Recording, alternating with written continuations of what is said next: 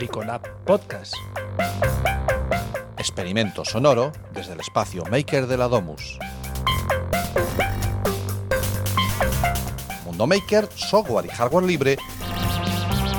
Proyectos, actividades y eventos organizados por la asociación Bricolab. Bueno, que ya estamos aquí. Eh, hoy sí he venido. Bueno, oye, gracias por el saludo en el otro episodio. Me hiciste llorar y todo.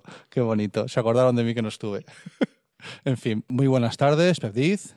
Buenas tardes, encantado. Muy buenas tardes, Calgary. Yo me hago el dueño de esto. Buenas tardes, Santi. Eh, el señor de los cascos, Jorge, buenas. Hace el dedo para arriba. Hoy tenemos hasta público. Oiga, que se nota la del público. Ahí ese aplauso, venga. Wow, hoy tenemos hasta público. Aquí solemos usar, los, a veces usan el nick, porque a este hombre de, de barbas le llamo Perdiz. ¿A ti te llamo Alex? Sí. Vale, pues entonces buenas tardes, Alex. Bienvenido a esta locura auditiva de, de Bricolabs. No se atreve ni a hablar. Ale- perdón, eh, Alex TC. Ten Alex TC. tamén, sí. Vale, pues Alex TC, porque después es TC Robotics. Sí, En por fin. internet me conoce más por TC Robotics. Pues tenemos que hablar, estábamos antes trasteando Calgary y yo arriba, que vamos a hablar de la femia del loro, ¿no? Del loro, sí. Femia do loro, que me siento a lora. De acuerdo. Y de esas cosas raras que está haciendo este hombre, que se sube a los tejados, que pone antenas por Coruña adelante. En fin, hoy queremos hablar de la tecnología LoRa, que no voy a explicar yo, ¿te parece que, de qué va? Sino que queremos que nos expliques, Alex, ¿en qué, qué, es eso de ir poniendo antenas por la ciudad, tío? LoRa es una tecnología de transmisión inalámbrica, que bueno, tecnologías de transmisión inalámbrica hay un montón de ellas, pero lo que distingue LoRa es que puedes transmitir a muchísima distancia, pero eh, con muy bajo consumo. Son las cosas di- eh, que diferencian esta tecnología. Y es muy interesante porque eso, porque con un, con un cacharrín, eh, un microcontrolador, con una batería que te puede durar muchísimo tiempo, pues puedes mandar datos a muchísima distancia. He visto por ahí en algún, bueno, trasteando en la, en la Wikipedia, que será fiable o no, pero que yo recomiendo a todo el mundo que de vez en cuando que trastee por ahí, que con una batería podemos tener una, un nodo de conexión de ese tipo 10 años trabajando. Sí, ahí depende de cómo, cómo te trabajes la parte electrónica y la parte de programación. Si haces que el cacharro esté durmiendo mucho tiempo, cada cuánto envías la información, pero sí, se pueden conseguir vidas de batería brutales. Ah, qué bueno. Y bueno, y tú has dicho que hay un montón de conexiones, o sea, ¿esto es como una wifi para uso de frikis o...? Las características de LoRa lo que hacen que es que eh, sea un sistema de transmisión óptimo para el tema de Internet de las Cosas, del IoT. Muchas veces eh, se dice por ahí cuando, cuando eh, bueno, el, el chaval este de Fossa Systems que está preparando un satélite para lanzar internet, a Internet al espacio y dar Internet gratuito y abierto, lo, lo que pasa realmente es que es un satélite que comunica con LoRa. Entonces sí que es cierto, en parte, que da Internet, o sea, proporciona una conexión a Internet, pero mm, lo que no se dice es que es a través de LoRa y que eh, no se pueden mandar muchísimos datos. O sea, que es la, es la parte negativa, por así decirlo. O sea, no puedes tener todo con una transmisión inalámbrica con muy bajo consumo, muy larga distancia. Tiene que tener algo, ¿no? Es el triángulo Vale. este famoso. Tenemos, tenemos una manguera que aguanta los años que le echemos, pero que tiene una sección pequeñita por donde así, pasar poca algo agua, así. ¿no? O no, es, o no es recomendable por las características del propio, de los protocolos del propio LoRa eh, que vaya la- a mucha velocidad. Sí, eh, el tema sobre todo es que LoRa utiliza unas bandas que son unas bandas compartidas, son las bandas ISM, que sirven para industria, ciencia y medicina. Y entonces, al ser compartidas, lo que te dice la, bueno, la legislación y, y los, y también las, eh, por ejemplo, las redes como The Things Network, es que no puedes transmitir eh, todo el tiempo, porque si no, cogerías toda la banda y nadie podría utilizarla más.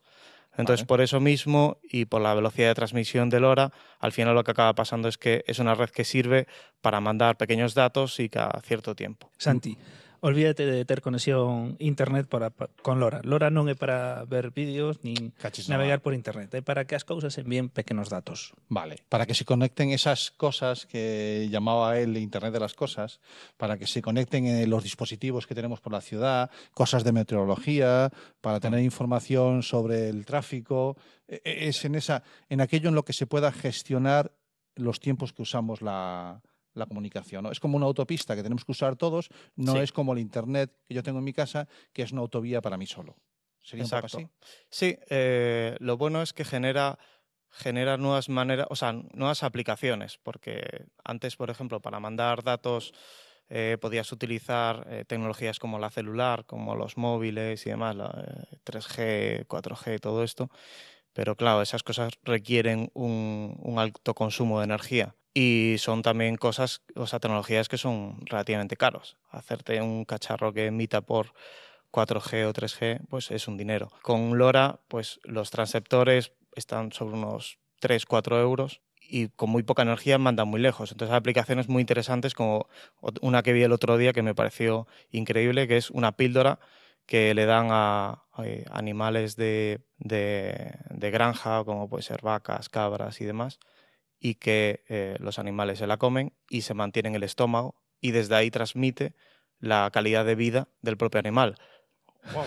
O sea, está, está, está testando al, al- al bicho. a- Desde su propio Eh, eh, estómago. ¿Es esta empresa gallega que tenía un proyecto...? No, No me acuerdo. no, bueno, vale. Internet das vacas. Sí. No, No, esa. hay- no es Internet Banks. Ese, ese la- no, la pastilla no va por dentro, es por fuera, ¿no? Vale, sí.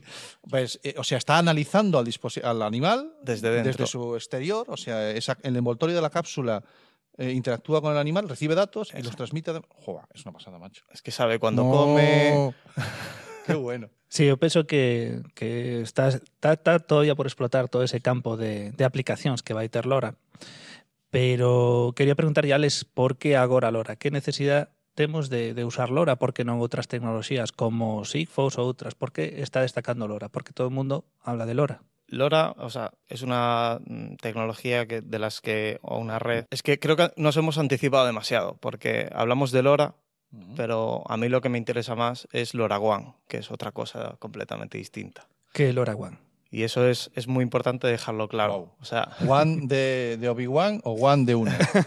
WAN de White Area Network. Vale, dale. Vale. Pues Eh, explícalo. LoRa es la tecnología esta que hablábamos de transmisión inalámbrica, que llega muy lejos y demás. Entonces, bueno, eso está muy divertido para hacerte un walkie-talkie, por ejemplo. O sea, tú mandas un dato y se lo mandas a otro cacharro Lo- LoRa y ya está, se comunican entre ellos y ahí se acabó. Entonces tú puedes pasarte datos contigo mismo. Pero lo más divertido es cuando uno de los cacharros lo conectas a Internet. Entonces un cacharro que tiene LoRa tiene a la vez conexión a Internet.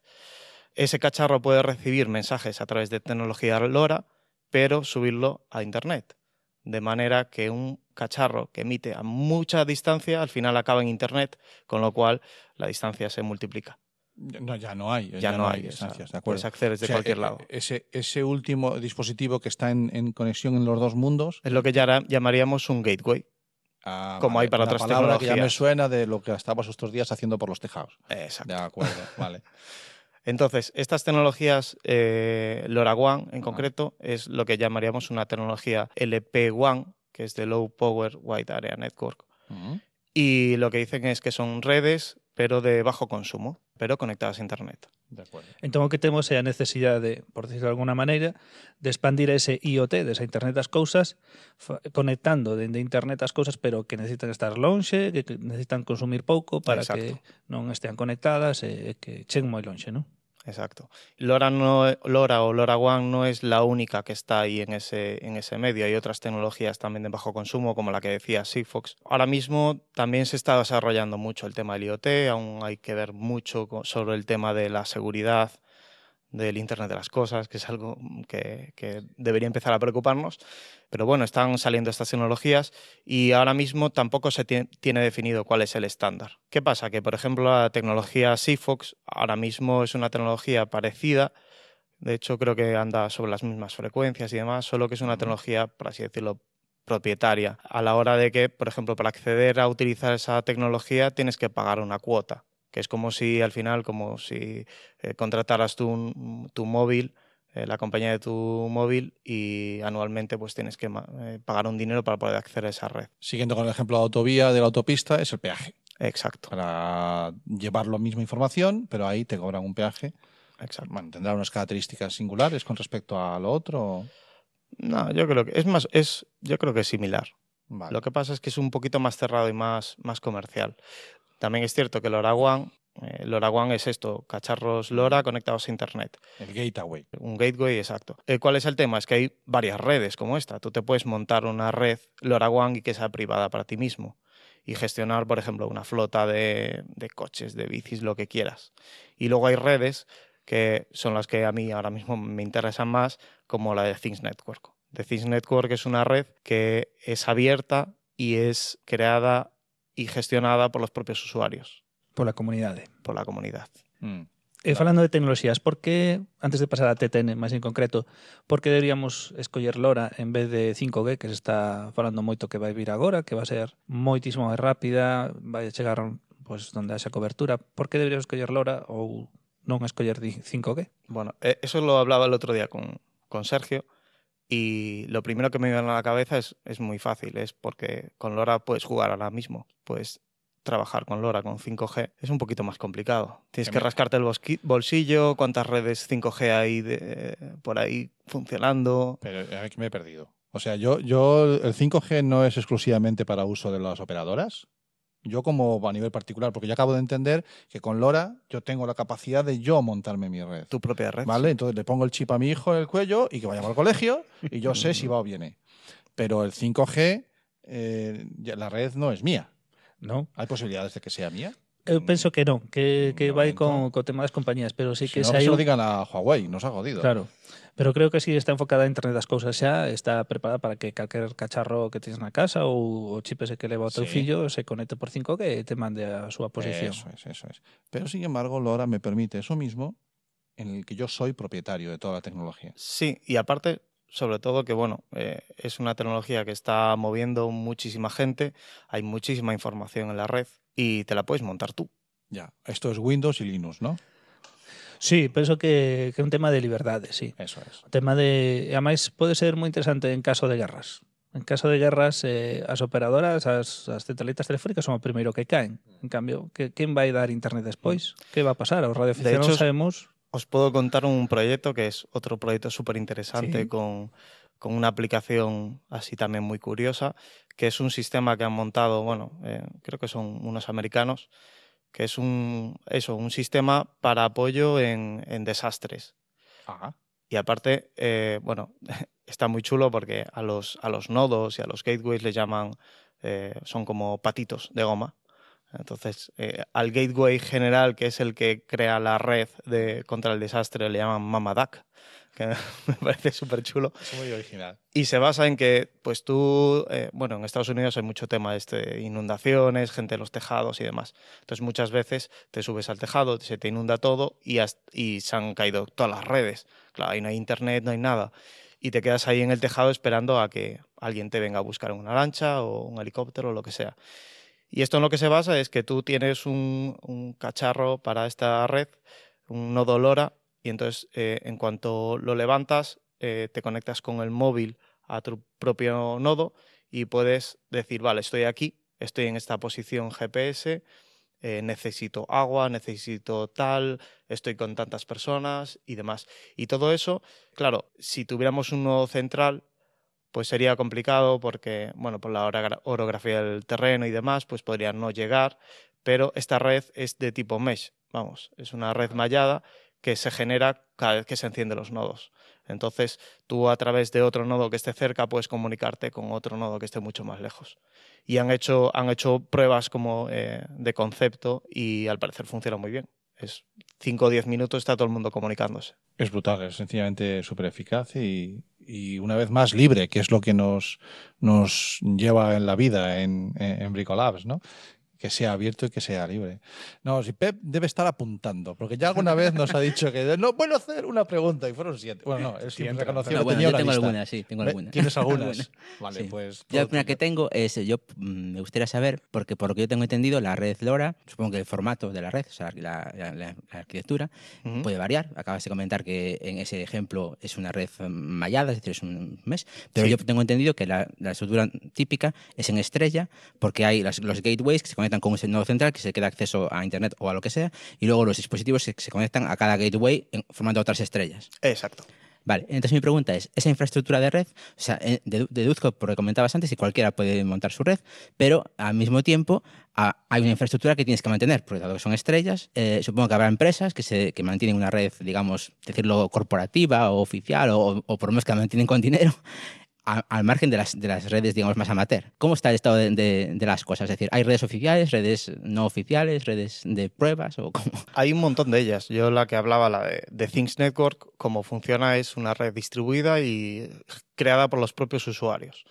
Entonces, a nivel de usuario no desarrollador, por así decirlo, que no mantiene servidor, etcétera, etcétera, tú lo que haces es, eh, te instalas este dispositivo, este gateway, que normalmente está basado, bueno, los, los de más cacharrear y hacer directamente, pues la gente que le gusta Arduino, Raspberry Pi y tal, pues te lo haces con una Raspberry y lo que se llama un concentrador, que lo pinchas encima. Y esto simplemente lo configuras y de esta manera ya, ya eh, hay un software que se llama el Packet Forwarder y lo que hace es ya redirigir los paquetes a Internet.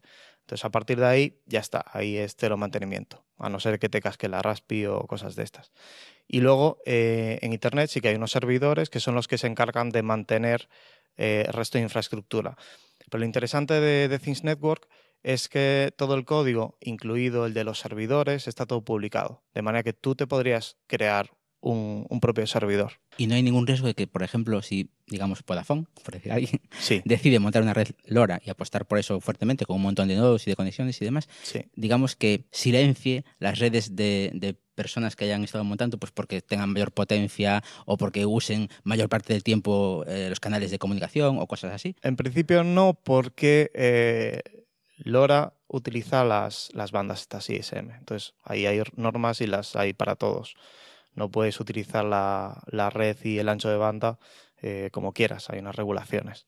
Entonces no, no, o sea, no, no, podría pasar. Sí que podría darse a lo mejor una saturación, pero bueno, lo interesante de esto es que hay veces que en la tecnología ganan las empresas, llegan primero las empresas y luego los usuarios porque son tecnologías cerradas, pero en cuanto hay una tecnología abierta suele pasar al contrario. Es como pasó con la impresión 3D. La impresión 3D estuvo bastante paralizada hasta que de repente hubo el boom de las impresoras replicables y ahora todo el mundo, o sea, hay más impresoras replicables y abiertas que de las otras. Bueno, mi esperanza es que con, LoRa y LoRaWAN pase lo mismo. Haya antes una red ya eh, creada y mantenida por los usuarios y que a lo mejor empresas, eh, en vez de irse a Vodafone, eh, Orange Telefónica y demás, digan, pero es que, ¿para qué lo quiero si ya está ahí la red? y, por ejemplo, las frecuencias que se utilizan son frecuencias de radiofrecuencia, bueno, hay, diferentes bandas según el país y demás.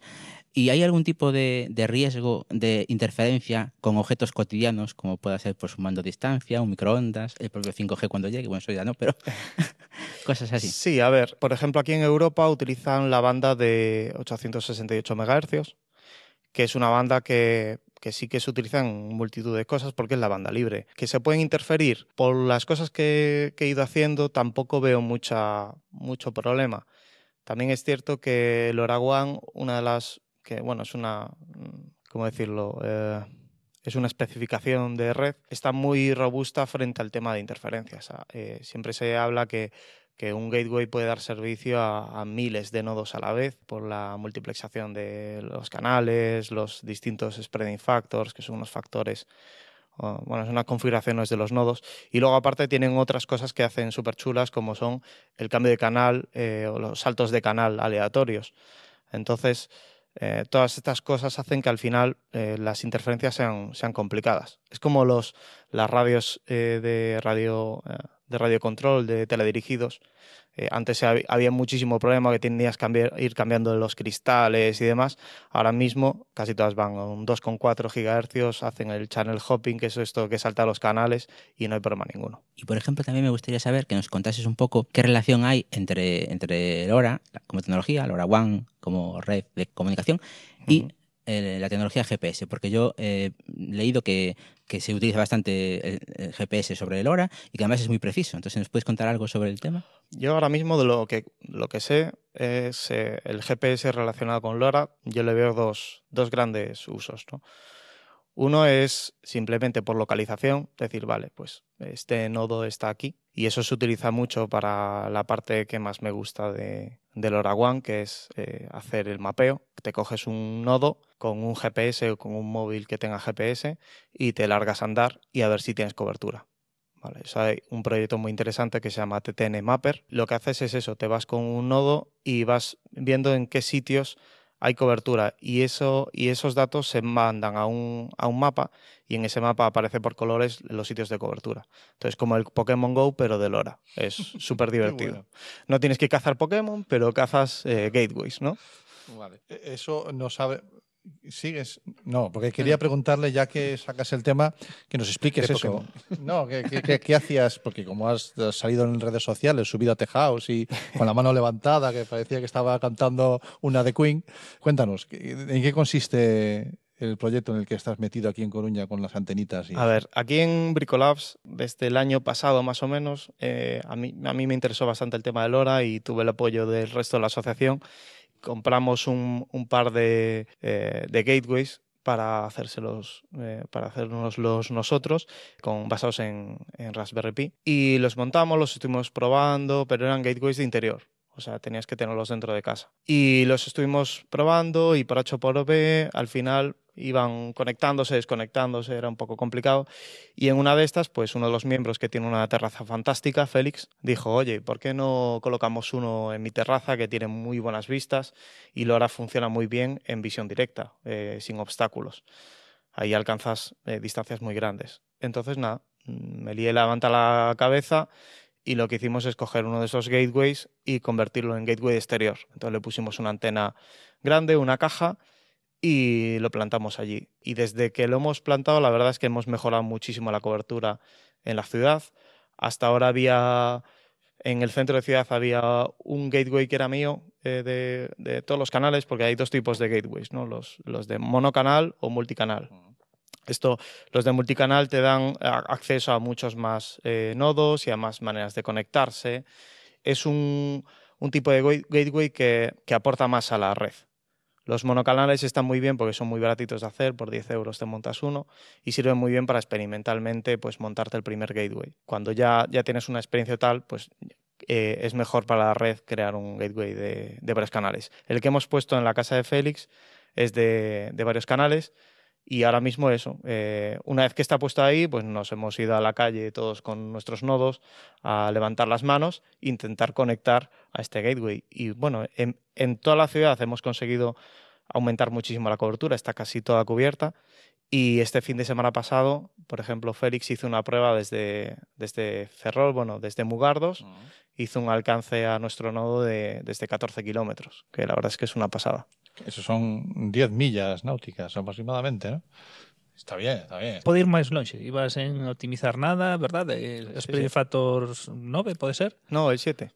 El 7, el, 7, o sea, el más bajito. O, o 12, eh, chega ata 12, que creo que cada, cada número que sube pode duplicar a, ou mellorar a, a calidade. O sea que pode chegar bastante máis lonxe. As probas, os récords no, no mundo en canto están ales. Hasta hace poquito, el récord tierra-aire estaba en 710 kilómetros, pero hace muy poquito, hablamos de hace un par de semanas, se mandaron un proyecto que se llama Servet, que mandan eh, sondas con globos de estos de meteorológicos y mandaron una sonda, bueno, otros aficionados a, a LoRa, LoRa One y TTN, Galileo y, y otro que no me acuerdo el nombre, y ahora mismo está el récord en 740 y pico, 700, 700 y muchos Eso es kilómetros. tierra-aire, porque tierra-tierra tenemos un problema con la cobertura. A pesar de lo que digan los terraplanistas, tenemos un problema con, la, con la cobertura. Ahí- Y no me refiero a la cobertura FM, sino a la curva que tiene la A la Tierra. curva de la Tierra, sí. Eh, ahí eh, creo que está en 200 y pico kilómetros. Se ha conseguido, eh, bueno, haciendo un análisis de la Tierra, esto lo consiguió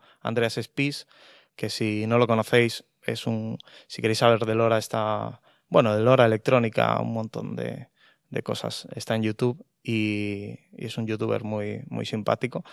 Y lo consiguió, bueno, eh, buscando un gateway muy alto y luego buscando un sitio que estuviera muy alto y que en el medio, en el, en el camino de la señal, pues que estuviera todo muy bajo.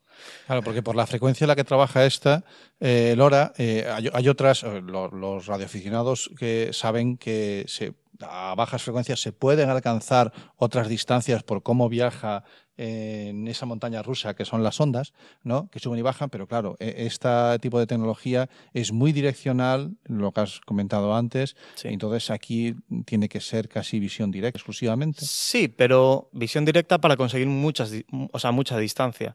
Pero sí que es cierto que tiene una capacidad de penetración en, en los edificios que es brutal. Yo eh, he- he hecho una prueba de pasar 11 pisos de hormigón en un edificio súper denso y pasa como si fuera mantequilla. Y la wifi de casa no atraviesa el Nada. frigorífico, macho. Las paredes y se queda. mal. Tú pones un frigorífico en medio y te quedas sin cobertura, te lo digo. Te lo digo porque los niños en casa anden escapando de la cocina con el móvil, no te digo más. No, no hemos hecho la pregunta, Bricolas. Tenemos que hacer el coro otra vez. No, xa temos musiquiña, verdad?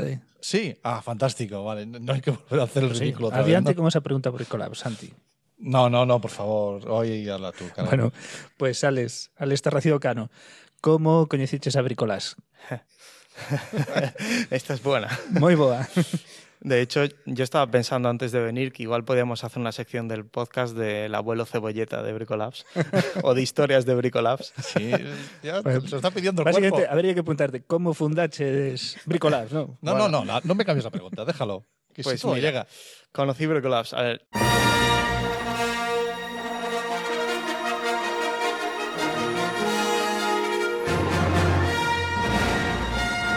Hace muchos años. En una Eh, galaxia muy, muy lejana. A eso del 2011, un día viene mi madre y me dice, oye, que estoy ahora en un sitio, que estoy haciendo tai chi. Y yo, joder, mamá, ¿dónde te has metido? Llegaremos, llegaremos. ¿Dónde te has metido? Y, y me dice, sí, es- son unos chicos súper simpáticos, tienen ahí una asociación que, que buscan dar alternativas de ocio a los jóvenes, no sé qué. Son súper simpáticos. Hay un chico que se llama Kiko que es, bueno, es, eh, es un terremoto, está ahí haciendo un montón de cosas. Y yo, ¿dónde te lo has metido, madre? Eso es una secta, Ese será fijo". Kiko Prol. Kiko Prol, sí. Tenemos que pillarlo, ¿eh? E Pues, speaker das, das competicións da Austin. pues cogió y me dijo, sí, además están ahí haciendo unas cosas súper chulas, tendrías que ir. Y yo, no, no, yo ahí, eh, eso, eso pinta rarísimo, tal. Y luego me volvió a decir, me siguió diciendo, ah, mira, y me han dicho que ahora están haciendo unos grupos que hacen cosas de software, de esas cosas que te gustan a ti. Y yo, bueno, bueno, empecé a mirar y vi que había una cosa ahí, que había una reunión que iban a hacer sobre software, sobre software abierto. Yo estaba con el tema de Arduino. Me interesó y dije, va, voy a ir ahí mirando la puerta para atrás por si tengo que salir corriendo. Me dan un vasito de veneno o algo así. A Burundanga. Y llegué, y llegué al sitio y me encontré con Kiko y un par de personas más que aparecieron por allí y nos explicó que quería hacer un, un grupo de desarrollo de software libre que se iba a llamar GFITS. Ojo con, ya, ya empiezan ahí las, las siglas extrañas. GFITS, grupo de software, ¿cómo era? Algo, algo así, no me acuerdo muy bien cómo era el nombre.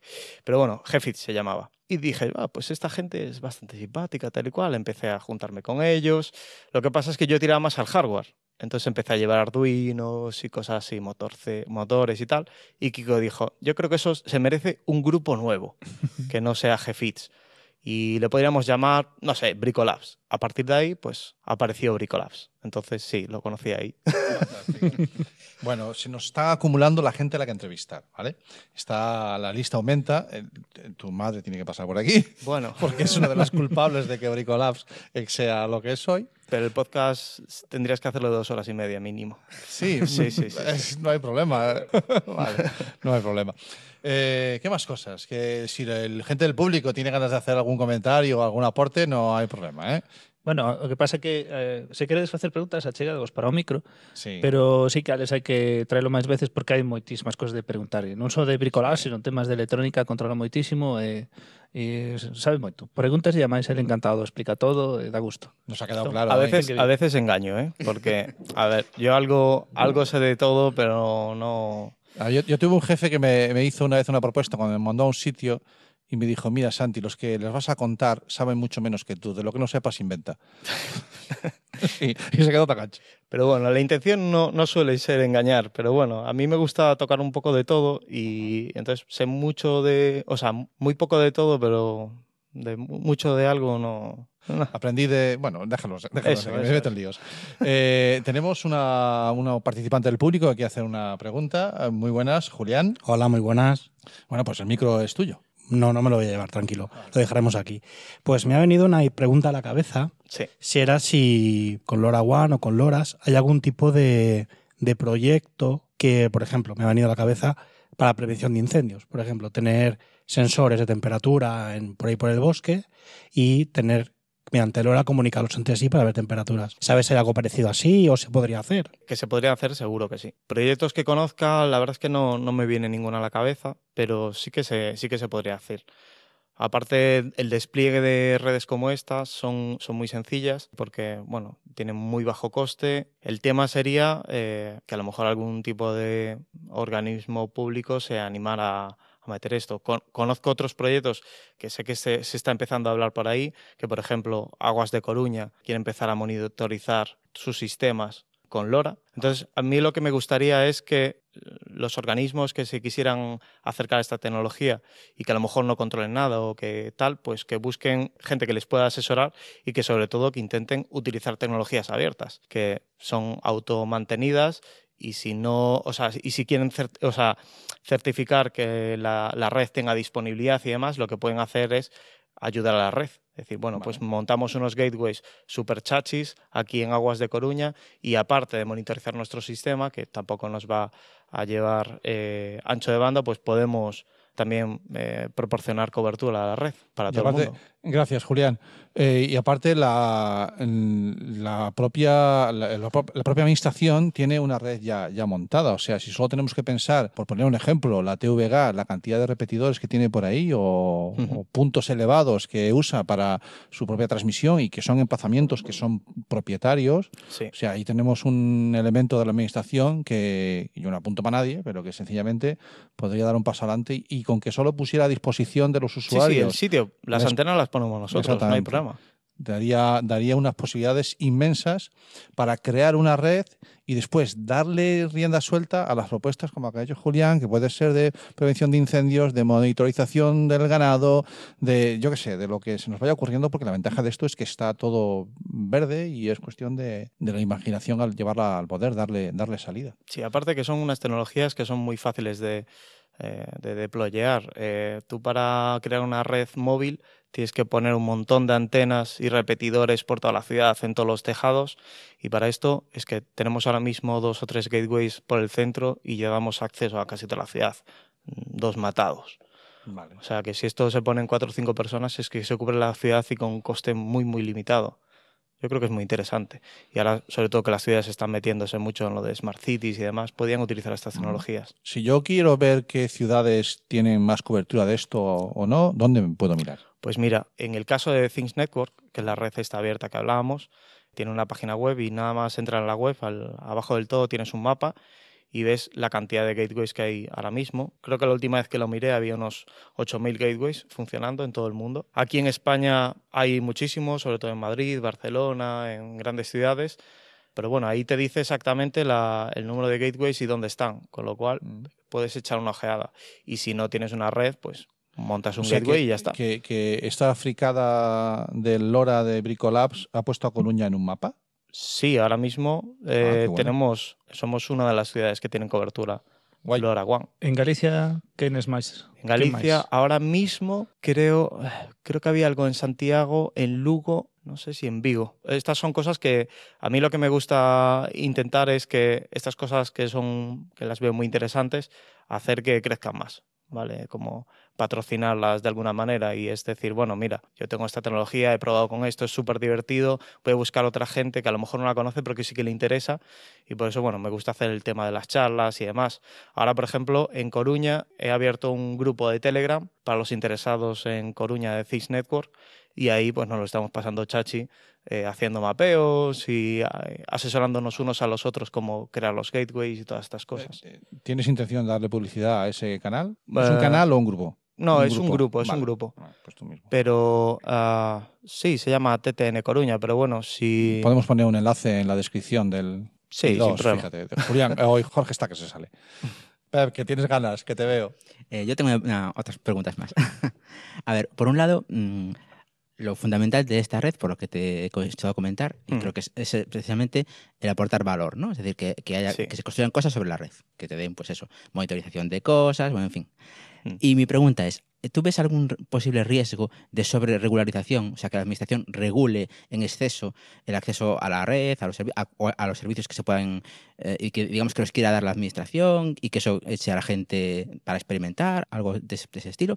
Por un lado, y por otro lado, también quería saber si las redes que se van formando, si están de alguna manera sindicadas entre sí. Pues sindicadas entre sí, yo creo que no. Por ejemplo, Network es una, una red y es The Things Network, no, no está unida a otra red. Lo que comentabas de, del tema de las administraciones y demás, mientras puedan existir redes abiertas eh, mantenidas por los usuarios y utilizando bandas libres que no necesitas licencia y demás, no debería haber ningún problema para que existan redes, aunque sean personales o privadas. Sí, quero dicir que xa hai certa regulación, non? que non se pode ocupar máis dun por cento do Exacto. da emisión. Eso xa está regulado por, por, por la Secretaría de Telecomunicacións, creo. Sí, verdade? Xa hai certa regulación, pero sí que están en bandas libres como Wi-Fi das casas eh, e outras bandas. Claro, hay una limitación en, en tiempo de uso de, de la banda, por así decirlo, es lo que le llaman la, la, la regla del 1%, que es que solo puedes transmitir el 1% del tiempo total. Por ejemplo, cuando mapeamos no, no puedes estar total, todo el tiempo mandando paquetes, sino no- mandamos paquetes cada 5, cada 10 segundos. Y por otro lado, la potencia, que eso, bueno, hace pupa a, las, a la gente que quiere utilizar las bandas libres, porque pues, si utilizas 2,4, por ejemplo, pues tienes una, una potencia que puedes emitir. El tema del LoRa es que como necesita muy poca potencia de emisión, no, no necesita limitación ninguna. Salvo que quieras montar un antenón, que eso no se puede hacer. Y, por ejemplo, ¿qué diferencia ves o qué ventajas ves eh, de LoRa con respecto a otras redes, como por ejemplo de radio aficionados o ham, ham radio o cosas así, que también en cierta manera se puede transmitir datos, que yo creo que es la principal ventaja de LoRa sobre, sobre un radio aficionado, que es que hay dispositivos que transmiten datos y que son sensores que van dando información. No es solamente comunicación por voz entre personas, sino Sí. que... Pero ¿hay alguna otra ventaja que aporte LoRa sobre, sobre el radio? Que, por ejemplo, una ventaja de radio podría ser su mayor distancia a la hora de transmitir, por ejemplo, se me ocurre. Sí, eh, lo que pasa es que normalmente con temas de ham radio, radioaficionados y demás, necesitas una licencia para emitir. LoRa al utilizar estas bandas sin licencia, pues permite a cualquiera emitir ahí. Eso por un lado. Por otro lado, el, coste que hablábamos antes, un transector LoRa son eh, 3 euros, 3, 4 euros. Y luego la, accesibilidad. Con un, un transceptor de estos se comunica por SPI con cualquier microcontrolador que quieras, una Raspberry Pi, un Arduino, lo que quieras, y es, muy sencillo, hay un montón de librerías ya. Y acceder a eso es, es bajarte una librería, configurar tu nodo y darte de alta en la red. O sea, es muy, muy sencillo. Entonces yo creo que son, son esas las cosas. El, el acceso, por un lado, el, el tema de no, no requerir licencia y luego el coste. O sea que podemos decir que en los próximos años veremos una explosión de servicios sobre LoRa y eso se... Sí, ha- hablan que sí. De hecho, en las, en las propias antenas de telefonía, creo que se puede, sobre esas antenas, generar puntos de acceso LoRa y Sigfox.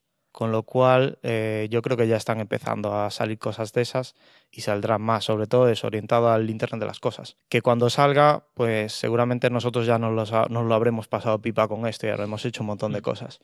Eu penso que tamén, por aportar algo, penso que Lora está diseñado dende a parte de que é para consumir pouco e chegar lonxe. En cambio, temas de radioaficionados que comentabas Jan Río era unha aplicación da radioaficionía xeral sobre, sobre temas telemáticos. Isto vai moito mellor. Por exemplo, se se queren poñer sensores, eh, a LoRa desperta con, eh, utilizando moi pouco consumo e, e despois transmite. En cambio, o radioaficionado tería que estar escoitando sempre, cousas así. Non está máis pensado para, para o mundo de hoxe. Que nos está quedando una cosa muy interesante. ¿eh? Lo primero, como Sí que decías, yo creo que sí. Como decías antes, eh, Alex es una persona que se explica muy bien. Bueno, intenta.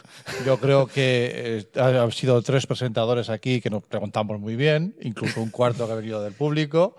Con lo cual, eh, Jorge, lo, ¿cómo lo ves? Yo, yo al público no le pregunto nada, macho. Antes he, he hablado con uno que me ha puesto a caldo. no te digo más, macho. Que si no era la forma adecuada. En fin, y le llamé Don y todo, ¿eh? Y no hubo manera. ¿Qué le preguntamos a esta gente? Que no, non os coñezo. Bueno, sí, aún sí, pero os outros non os coñezo. O único preguntar tú é sí, onde veñen, sí, sí, porque de verdade que non os coñezo. De aquí de Coruña. E como que Qué vides mentiroso, o... ¿eh? Si viene de Arteixo. Escoitades o regularmente o podcast na casa e, Eh, ¿Vos interesa saber cómo se falla esto o por qué estades aquí, realmente? Uy, qué puerta acaba de Veña, abrir. vide, vide aquí. Ah, tenemos un micrófono móvil. Esto Sí, sí. pues interesante. Sin, sin, eh, sin, levántate, campeón. ¿Cómo sin, te nome, por favor? Buenas, me llamo Jareas. ¿Y cómo, cómo llegas aquí? ¿Cómo...? Bueno, casi obligado, pero bueno, no, no, no obligado. Me refiero, simplemente escuché el- algún podcast Ajá. que hicisteis, tengo interés en el, en el mundo podcast y aparte de, de colaborar con, con Santi, ¿En Quack? sí, en, el- en Internet tu blog favorito. Wow. Ese que no se ve. Eso que no se ve, sí, concretamente. Y ni me dejan hablar, así que tengo que venir más veces aquí, que aquí sí que me dejan hablar. Santi, ¿qué pasa? ¿Por qué no lledes No, no, no, yo me, me acojo a mi derecho a no declarar. Bueno, pues ahora di yo que queiras aquí no podcast No, de no, bricolage. Después, el problema es que después en casa me reclama, entonces mejor. No, pero sí, pero muchas gracias por, por dejarme venir. La verdad es que muy interesante el, el mundo de Lora, la verdad. No lo tenía muy conocido, pero sí, sí, muy, muy, muy interesante. E aí o teu compañeiro de bancada que como como é o teu nome eh, de... Pues yo soy Julián, vivo en Coruña, aunque hace poquito tiempo, aunque soy de Barcelona. Y vengo por ese loco de ahí, por Santi, que nos conocemos un poquito, tenemos una cierta amistad. Soy muy aficionado a la informática. eh, la verdad es que estuve trabajando durante 17 años de informático. Yo soy más de software, de desarrollo de aplicaciones, pero bueno. Y me dijo, voy a hacer un podcast. Digo, voy a veros a ver cómo lo montáis. Y la verdad es que me está gustando mucho. Alex está dando mucha información. Quizás saber un poquito dónde podemos adquirir productos y un poquito de alguna wiki para entender cómo montar tu propio tu propia lora en casa. Me encanta que me hagas esa pregunta. Lo he visto, te he visto ya claramente preguntándome, pregúntame dónde, pregúntame dónde. Y no sé, la verdad es que, bueno, creo que poner todo ese tipo de tecnología al alcance del público en general, no solo para frikis, eh, está muy bien porque siempre se te ocurren ideas nuevas. Y estamos como todos mucho con, sobre todo para los niños, que es lo que le puede dar un poquito de atención, ¿no? Si metes un Arduino, le metes una comunicación de punta a punta de casa y que puedan jugar un poco con la tecnología, que vean, le pierdan el miedo, puede provocar que los frikis sigan creciendo, ¿no? Que al fin y al cabo todos estamos un poco locos. Ahora que dices de aplicaciones de casa, eh, sei que Alex tamén está preparando que lle avise no buzón cando chegue unha carta, ¿no? Por la hora te avise. Sí, Conta, conta. sí. Es que hay que ser más vago, Claro, macho. porque atravesa sete pisos, atravesa sete pisos, entón. Es que realmente el tema del Lora, cuando, cuando me enteré de la tecnología, es lo primero que se me ocurrió. Dije, a ver, yo ya había hecho intentos, pero eran un poco... eh. Eh, había hecho otros intentos, como había hecho un sistema que encendía un LED dentro del buzón cuando había una carta. Mm. El problema fue que la primera vez que se encendió el LED revolucionó todo el vecindario porque pensaban que había ahí algo Paquete bomba. que, que prendía. que había hasta el fuego. tic-tac. Bueno, me, me preguntó todo el mundo y dije, más, lo saco rápidamente, que esto no, no funciona. Entonces dije, mm, temas visuales no. Entonces los temas de radio no llegaban y cuando y fue un proyecto que quedé ahí a medias.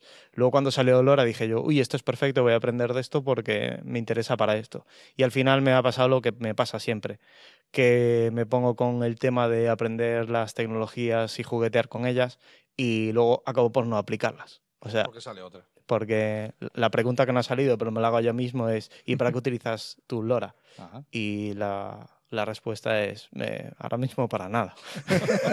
A levantar la mano. Nova sección, autopregunta. Sí, sí, eso es bueno, eso es- me gusta, me gusta. Pero cuéntanos, cuéntanos, wikis, ¿dónde, dónde aprender? Sí, eh, ahora mismo eh, hay dos puntos, bueno, de, de la parte de Bricolabs y de mi parte. Eh, está en la wiki de Bricolabs, hay un par de artículos, uno de cómo hacer un, un gateway monocanal y otro que es ah, cómo hacer un gateway de interior a exterior, que es las cosas que he ido haciendo. Y ahí intento, bueno, ir subiendo las, las instrucciones, intentar simplificar las instrucciones que, que antes eran un poquito más complicadas y hacerlas un poquito más fáciles para que la gente pueda acceder mejor. Y por otro lado está el repo de Bricolabs en GitHub. Bueno, hay un repo en concreto que se llama Lora y ahí están metidas pues las, eh, las diapositivas de una charla que hicimos el año pasado para la OSDEM. Eh, también está software para meter en nodos, están una, una plaquita que, que diseñé basándome en otra de Gustavo, de Gustavo Reinaga, sobre, para hacer un nodo con una placa Wimos. Bueno, hay información por ahí. Sí, Jorge, toma nota, nota mental. Eh, otros enlaces que poner en la, en la descripción. Yo quería preguntarle a Ale si este año la OSDEM va a volver a, a repetir la charla. Pues tenía idea de, hacer un par de charlas. No sé cómo quedará la cosa con el tiempo y con la disponibilidad, pero mi idea era repetir la charla del año pasado, porque ahora parece que, bueno, como hemos montado este gateway súper fantástico y está la gente interesada, pues repetirlo. Y por otro lado, hacer otro un poquito más avanzado, de gente que ya conozca la, la red y LoRa y demás, hacer cosas un poquito distintas, a lo mejor hacer un, nodo con una aplicación en concreto, o jugar un poquito más con LoRa. Nada, atentos a las redes sociales, tanto de la OSDEN como de Bricolabs. Ideales. Se faz ese buzón, pois publica tamén que, que estamos moi interesados. Sobre Síganle. todo porque chega o carteiro, sabes, de que se nos vai co, co paquete de volta, e no, eh, pues, se deixou o aviso xa, vamos por detrás dele e, Y le ponemos una pantallita LED al, al, al buzón. Espere un minuto que baixo, sí. Y yo quería saber, para la gente que esté que se, que se vaya a animar a cacharrear con esas cosas, Sí. tengo la idea de que los nodos de LoRa son básicamente estáticos. Pero si alguien quiere montar un nodo móvil, es decir, por ejemplo, poner un, un nodo LoRa en un coche, que se va moviendo por ahí que mande datos y tal, ¿eso es factible? Y si es así, ¿cómo se conecta? O sea, va pasando, es como las, como las redes, digamos, de, de telefonía que van pasando de célula en célula o cómo va esto? Pues no solo es plausible, sino que es una de las aplicaciones que tiene. Que los nodos se puedan mover a sus anchas. De hecho, un nodo, un nodo que aquí te funciona en Coruña, te puede funcionar en Francia, en Italia, en toda la zona europea, porque no cambia de frecuencia y siempre que haya un gateway por ahí cercano, pues, o sea, no necesita ni roaming ni leches de estas. O sea, Es fantástico. Se, se- o sea, identifica, digamos, el gateway por el, al que visible y se conecta a ese o Lo cómo? que suele hacer eh, la red LoRaWAN de, de Things Network en concreto, internamente no tengo muchísimo conocimiento de cómo, cómo se gestionan los paquetes y demás, pero lo que tengo entendido es que eh, cuando un nodo emite un paquete, llega a un montón de, bueno, los gateways a los que llega y el sistema sabe que es el mismo paquete y dice, bueno, pues mira, este es el, el paquete que ha llegado más rápido y más cerca, tal y cual, y este es el que le vo- voy a utilizarlo como por donde ha venido el paquete. O sea que realmente se recibe un montón de gateways y aparece en la red. O sea, que tú en el nodo no configuras un gateway de conexión, sino No, que... no, no. O sea, simplemente emites y lo que te reciba. Bueno, pues eh, ya, sí, vamos, me está diciendo el símbolo de las tijeritas aquí el jefe. Porque dijo que tenía no sé cuánta batería, pero lo estamos fulminando. Porque es que el tema da, da para esto y para más. Eh, nada, que nos vemos, nos oímos y nos vemos en, la, en las talleres que des en la OSDEN. ¿De acuerdo? Por favor, sí. Por favor, sí. ¿Vale? Ahora, además, como ya hay talleres desde ahora, desde el verano hasta el día de la OSDEN, mal será que no haya un hueco. Y, y nada más. Sí, decirlle tamén, Alex, que, que emplazamos para seguintes charlas porque hai máis temas dos que falar. Esta foi a primeira. Eh, moitas gracias por, a, por vir aquí. Nada. Pero, pero eh, aunque nuestro invitado de hoy es sobradamente conocido, no va a hacer falta, que nos diga dónde, dónde se puede seguir, en qué redes sociales, porque habrá gente interesada en hacerlo, que nos cuente. Pues, a ver, eh, ya tengo Yo sobre todo... Le cuesta, le cuesta, no quiere. Ah, no, no, en TC absoluto. Robotics en Twitter. TC Robotics en, en un montón de redes. Eh, Twitter lo suelo utilizar bastante. eh, lo utilizo menos de lo que de lo utilizaba, pero, pero bueno, sí, en ca- casi cualquier red, eh, TC Robotics. Chicos. Y yo quería hacer un llamamiento por aquí, Ah, por ahora que tengo un micro.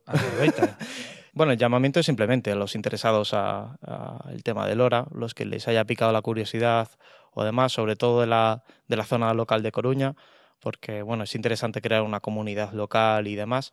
Y los que estén interesados, por un lado, bueno, eso, que, que se acercan a las páginas de Bricolabs y demás, que se metan en el, en el grupo de Telegram, sobre todo, porque ahí es donde se va a coordinar. Y que si, si hay quórum suficiente, podemos montar lo que se llama una comunidad eh, TTN local, sería TTN Coruña, y a partir de ahí pues se podían empezar a hacer cosas o talleres ya con esa propia entidad, o si hay quórum, pues yo me animo a dar un taller cuando quiera la gente. Si hay 15 personas o, o 10 o 5 o 2 que quieran aprender de esto, pues que se pongan en contacto por ahí y montamos algo. Perfecto. Pues, nada más. Con esto y un bizcocho, hasta la próxima. Hasta el próximo podcast. Hasta el próximo podcast. Un aplauso, invitados, sí, por favor. Hasta aquí el episodio de hoy. Queda a tu disposición este y el resto en la web de Bricolabs, www.bricolabs.cc. Si te ha gustado, lo mejor que puedes hacer es compartirlo en tus redes sociales. nos vemos, nos oímos en el próximo programa. Y recuerda que este podcast está bajo licencia Creative Commons, reconocimiento y compartir igual.